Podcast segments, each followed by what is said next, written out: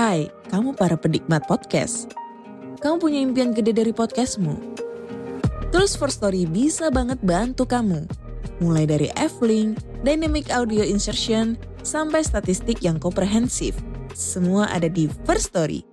Gak ketinggalan kamu bisa monetisasi podcastmu lewat iklan dari First Story Ads yang bisa kasih kamu penghasilan dari setiap place podcastmu. Yuk gabung sekarang dengan klik di firststory.me. Sekali lagi, klik di firststory.me. Mari kita bawa mimpi podcastingmu menjadi kenyataan. Hello? Hello? Podcast Network Asia. Halo semua pendengar mitologi santuy, apa kabarnya kalian semua? Gue yakin semua dalam keadaan yang baik-baik aja dan kali ini gue pengen nanya pada lu orang semua. Gimana episode tentang Helen minggu lalu? Kalian suka? Nah, biar adil nih, biar adil, gue akan ceritain tentang Paris, tokoh yang juga dijadikan kambing hitam untuk kehancuran dari kerajaan Troya. Seperti andil Helen dalam perang Troya, kisah Paris ini juga nggak sesimpel cerita tentang mengerebut bini orang aja. Latar belakang Paris ini sangat complicated dan menarik banget buat diceritain. So, daripada kita nunggu lama, mari kita mulai aja episode terbaru. Paris, Prince of Troy.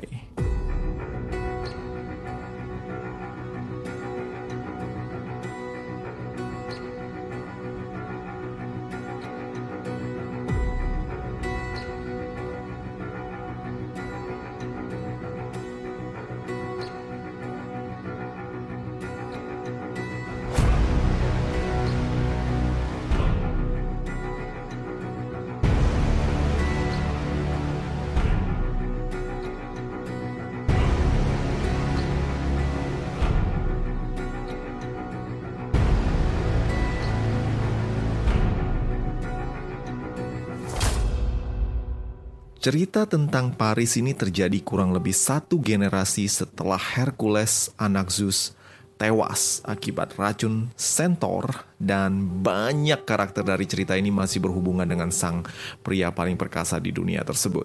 Raja Priam dan Ratu Hecuba, pasangan penguasa kerajaan Troya, tengah menantikan anak mereka yang kesekian. Hecuba yang tengah hamil tua bermimpi buruk. Troya kota termegah di seluruh Asia, terbakar hebat. Ketika bangun, Hecuba pun kemudian curhat soal mimpinya ke Priam.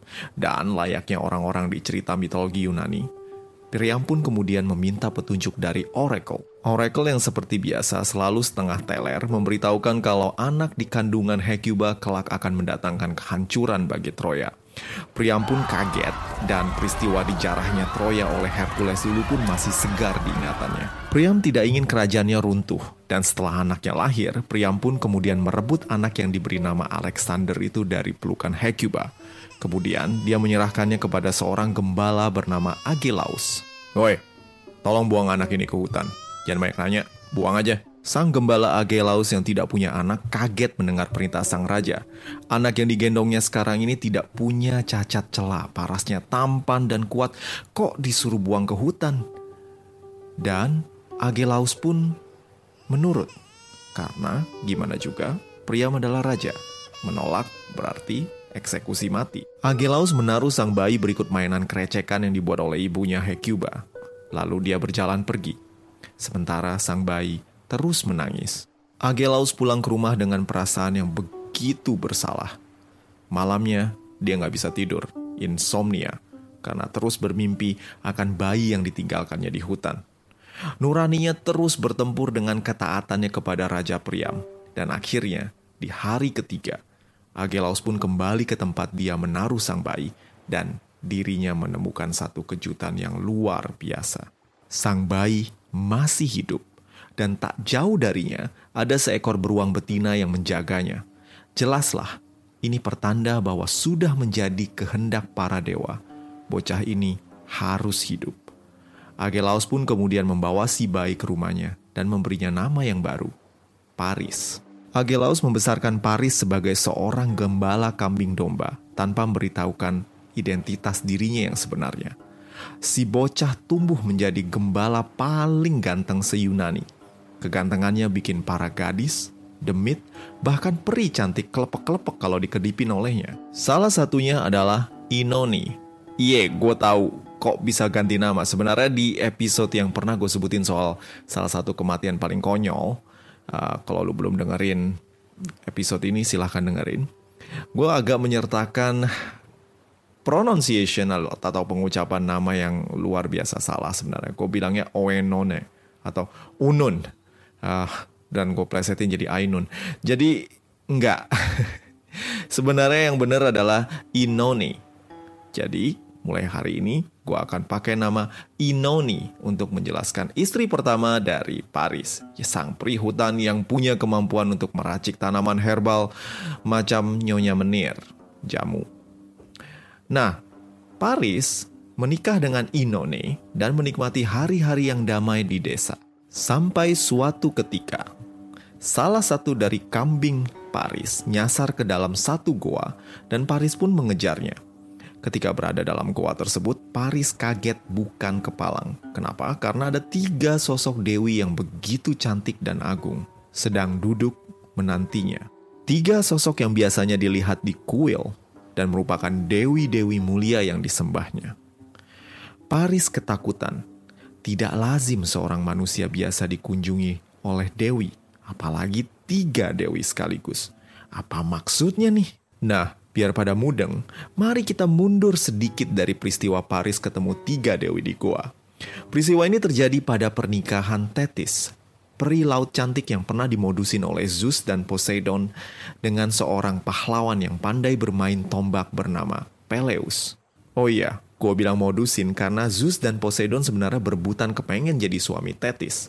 Tapi karena para dewi nasib bilang kalau anak yang lahir dari rahim Tetis bakalan lebih hebat dan lebih kuat dari ayahnya, mereka pun mundur teratur dan memberikan kesempatan kepada Peleus untuk menikahi Tetis. Di kemudian hari, pasangan ini akan menghasilkan satu anak yang kemudian menjadi penentu dalam perang Troya, yaitu Achilles. Pernikahan Peleus dan Tetis ini kemudian dihadiri oleh para dewa dan dewi Olympus, kecuali satu dewi yang bernama Eris. Eris adalah adik dari Ares, yang terkenal juga rese orangnya. Di mana pun Eris berada, selalu ada kerusuhan. Nama lain Eris adalah Discordia, yang artinya adalah kekacauan. So, pihak wedding organizer pun memilih nggak mengundang sang dewi. Pesta berlangsung meriah dan penuh sukacita sampai Eris, sang tamu tak diundang, datang dan ngelempar sebuah apel emas ke tengah hadirin dan kemudian pergi begitu saja. Apel emas itu bertulisan, untuk yang tercantik. Para hadirin berkerumun melihat apel emas yang ditinggalkan oleh Eris. Tak seorang pun berani menyentuh apel emas tersebut walaupun tampak amat indah. Manusia atau dewi-dewi lain terdiam, kecuali tiga dewi Yunani yang ingin memilikinya. Hera, Athena, dan Aphrodite menganggap mereka layak untuk memiliki gelar yang tercantik. Ketiganya kemudian bertengkar dan satu sama lain mulai menghunus senjata dan kemampuan mereka sebelum akhirnya Zeus bertindak. Diam! Berhenti kalian semua! Kalian semua dewi yang mulia, berhentilah berantem kayak emak-emak di pasar. Atau ya kurang lebih kayak gitu dari Zeus ngomongnya. Anyway, Zeus mengambil apel tersebut dan berpikir keras. Ada suatu rencana dalam kepala Zeus yang biasanya mesum itu. Tiba-tiba suatu rencana besar dan tak terduga terbersit dalam pikirannya.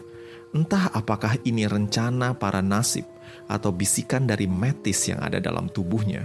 Zeus pun kemudian memberikan apel tersebut kepada Hermes dan memintanya untuk memberikannya kepada Paris. Paris, pangeran Troya yang terbuang. Dia yang akan menjadi penentu milik siapa apel ini. Demikian titah Zeus dan Hermes pun kemudian membimbing Paris ke dalam gua, di mana Hera, Athena, dan Aphrodite telah menunggu. Oi, angon kambing. Kau kasih aja itu apel buat aku. Nanti kau terima seluruh kerajaan-kerajaan di Asia. Semua nunduk nyembah kau jadi penguasa. Harta, tahta, dan wanita semua milik kau. Nggak ada yang ganggu kau lagi. Ku hajar mereka semua. Demikian kata Hera, sang ratu Olympus, menjanjikan segala kekayaan dan kuasa dunia kepada seorang gembala. Paris pun tersanjung. Gile, gue cuma angon kambing. Bayangin betapa banyak emas yang bisa gue kasih ke si Inone. Ah, dia bakal bisa buka barung jamu di seluruh Yunani dan kita bakalan kaya, kaya. Eh, bentar. Ini kan emang gue bakalan kaya. Ngapain lagi gue buka warung jamu ya? Lamunan Paris buyar ketika seorang dewi dengan armor yang lengkap dan memegang perisai serta tombak menghantam tanah dengan ujung tombaknya. Paris anak Priam, dengarkanlah aku. Memang kekuasaan akan berbagai kerajaan sangat menggoda. Namun apalah artinya semua itu tanpa kecerdasan dan kebijaksanaan? Berikan aku apel itu. Aku akan memberikanmu hikmat lebih dari semua manusia yang pernah dan akan lahir. Kau akan menjadi manusia paling cerdas dan bijak. Taklukkanlah dunia dengan kecerdasanmu. Wah, jadi orang pinter. Wah, gue bisa berhenti jadi angon kambing. Gue bisa lulus sekolah, terus gue bisa jadi penasihat raja. Eh, tapi tapi kalau nggak salah dengar tadi, Dewi Athena bilang gue anak Priam. Gue anak Priam, Priam Raja Troya. Eh gimana gimana? Tapi tapi tapi. Paris, you seem to be a handsome man. A really handsome man. Kau tahu apa yang cowok seganteng dirimu butuh? Kau butuh pasangan yang cantik. Oh no no no. Paling cantik sedunia. Beri aku. Dan aku akan memberikanmu wanita tercantik di dunia. Just like me. Sang Dewi kecantikan dan cinta. Aphrodite kemudian menjentikkan ujung jarinya dan perlahan muncullah sesosok bayangan wanita cantik yang begitu rupawan, seksi, dan sangat menggoda. Jantung Paris berdegup kencang dan nafasnya pun menderu. Sungguh, wanita ini adalah wanita tercantik yang pernah ia lihat. Tanpa sadar, Eros, sang pemanah asmara, diam-diam telah memanah sang gembala slash pangeran tersebut dengan panah cintanya. Dan Paris pun kemudian melupakan semua tawaran dari Hera dan juga Athena. Paris memungut apel emas yang ada di hadapannya. Dan tanpa keraguan memberikannya kepada Aphrodite. Hera yang panasan pergi sambil mengancam Paris akan pilihannya.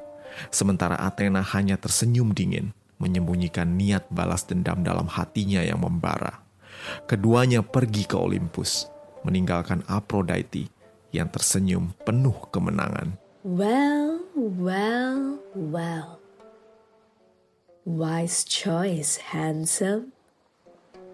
Sekarang pulanglah. Takdirmu menunggu. Oh, and by the way, seperti kata Athena, you bukan anak Agelaus si gembala. But your daddy adalah Raja Priam dari Troya. So be proud because you deserve the best. Kata-kata Aphrodite menumbuhkan rasa percaya diri dalam hati Paris yang selama ini tak mengira bahwa dirinya akan mengalami pansos besar-besaran dari seorang angon kambing menjadi pangeran dari kota terkaya di Asia. Belum lagi, ia akan memiliki wanita tercantik di dunia. Ah, hidupku sempurna, kata Paris. Paris pun pulang dengan senyum yang sulit ia sembunyikan dari dunia. Sang gembala pun kemudian mencari penjelasan akan asal-usulnya kepada Agelaus, yang kemudian membenarkan kata-kata Athena dan juga Aphrodite. Sepertinya hanya masalah waktu saja. Paris akan kembali menuju Troya, memenuhi nasibnya sebagai seorang pangeran. Dan bener aja, dasar emang udah nasib Paris sang pangeran yang terbuang. Kesempatan itu pun tiba. Raja pria mengadakan perayaan untuk memperingati putranya Alexander alias Paris yang dibuangnya dulu sewaktu bayi. Perayaan ini adalah perayaan tahunan di Troya. Mungkin perayaan ini diadakan karena si bapak, Priam, ngerasa bersalah atau mungkin dia terus-terusan diujuk-ujuk sama istrinya yang kesel karena dia ngebuang anaknya. Pesta perayaan ini diadakan dengan meriah dan tentu saja ada perlombaan-perlombaan atletik yang kemudian diikuti oleh begitu banyak orang dari seluruh wilayah kekuasaan Troya. Paris pun kemudian ikutan dan berhasil memenangkan banyak perlombaan berkat fisiknya yang prima. Bahkan Hector, sang jagoan Troya pun kemudian dikalahkan oleh Paris. Entah beneran kalah karena Paris lebih hebat atau memang mungkin Paris curang. Yang jelas Deiphobus, adik Hector yang lain marah besar dan mengambil pedang untuk mencoba membunuh Paris yang telah menodai rekor tak terkalahkan sang kakak. Sebelum pertumpahan darah terjadi, Agelau sang gembala muncul dan membuka identitas Paris yang sebenarnya adalah Alexander, anak bayi yang dibuang oleh Priam dulu. Agelaus meminta maaf kepada Priam karena tak sampai hati membunuh si bayi yang lagi lucu-lucunya dan membesarkannya sebagai anaknya sendiri. Agelos bahkan mengembalikan krecekan buatan Hecuba yang diberikannya untuk si bayi Alexander sebelum direbut oleh Priam. Priam dan Hecuba tidak menyalahkan Agelaus, malah berterima kasih akan niat baik sang gembala. Paris alias Alexander pun kemudian diterima dalam kerajaan Troya dan seluruh rakyat menerima dengan baik kehadiran sang pangeran yang dikira sudah berada di alam maut tersebut. Namun dari semua pihak yang senang akan kehadiran Paris, hanya satu orang yang terus berteriak-teriak menentang kehadiran Paris di Troya. Sosok tersebut adalah Cassandra, putri dari Priam alias kakak dari Paris sendiri. Cassandra adalah putri Priam yang juga merupakan seorang mantan pendeta Apollo. Konon ketika dia masih kecil, Cassandra pernah ketiduran di kuil Apollo setelah bermain petak umpet bersama saudaranya yang lain. Ketika ketiduran, seekor ular menjilat bibirnya. Ular di kuil Apollo sejak dulu dipercaya sebagai medium dari Apollo. Dan ini merupakan pertanda kalau Cassandra disukai oleh sang dewa matahari.